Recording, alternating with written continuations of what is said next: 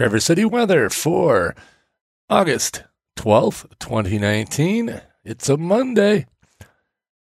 Today, mostly cloudy with highs in the upper 70s, northwest wind around 5 miles per hour. Tonight, a 30% chance of showers and thunderstorms before 2 a.m., mostly cloudy with lows mostly in the upper 50s. And tomorrow, partly sunny with highs mostly in the upper 70s. And tomorrow I will be reporting from Orlando, Florida, of all places in August. So look forward to talking to you on Tuesday.